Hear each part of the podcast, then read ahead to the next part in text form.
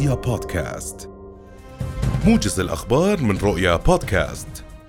أقر مجلس الأعيان اليوم مشروع قانون معدل لقانون السير لسنة 2023 وصوت أغلبية أعضاء مجلس الأعيان على القانون بمجمله كما ورد من النواب حيث لم تشهد الجلسة أي مداخلات من أعضاء المجلس.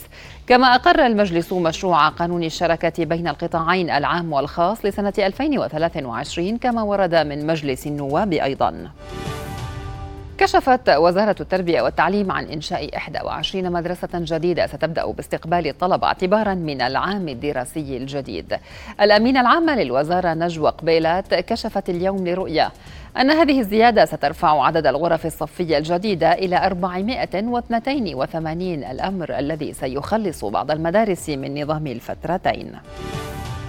بلغت صادرات غرفة صناعة عمان خلال الأشهر السبعة الأولى من العام الحالي أربعة مليارات وأربعة وعشرين مليون دينار مقابل أربعة مليارات ومائة وثمانية وخمسين مليون دينار للفترة نفسها من العام الماضي.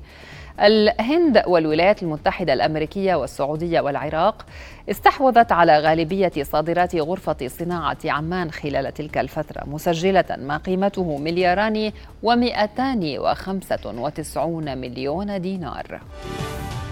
فجرت قوات الاحتلال الإسرائيلي فجر اليوم منزل الشهيد عبد الفتاح خروشي في مخيم عسكر شرق مدينة نابلس. قوات الاحتلال احتجزت نحو 90 فلسطينيا من أصحاب المنازل المجاورة في أحد المساجد بينهم عشرون طفلا.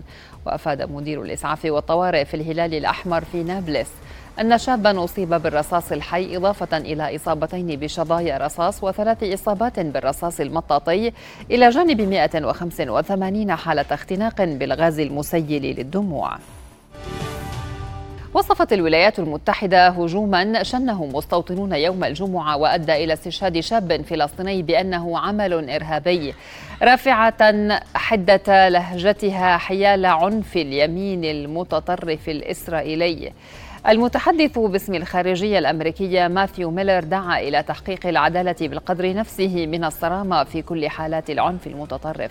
ويشار إلى أن وزارة الصحة الفلسطينية كانت قد أعلنت مساء يوم الجمعة استشهاد شاب برصاص مستوطنين في قرية برقة شرقي رام الله.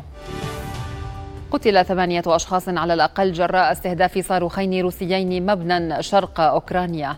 وأظهرت مقاطع مصورة قيام عمال الإنقاذ في محيط المبنى المكون من خمس طبقات بإجلاء جرحى من وسط الأنقاض.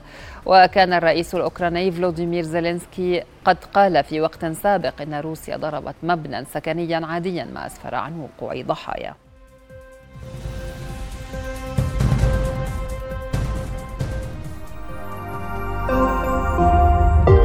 رؤيا بودكاست.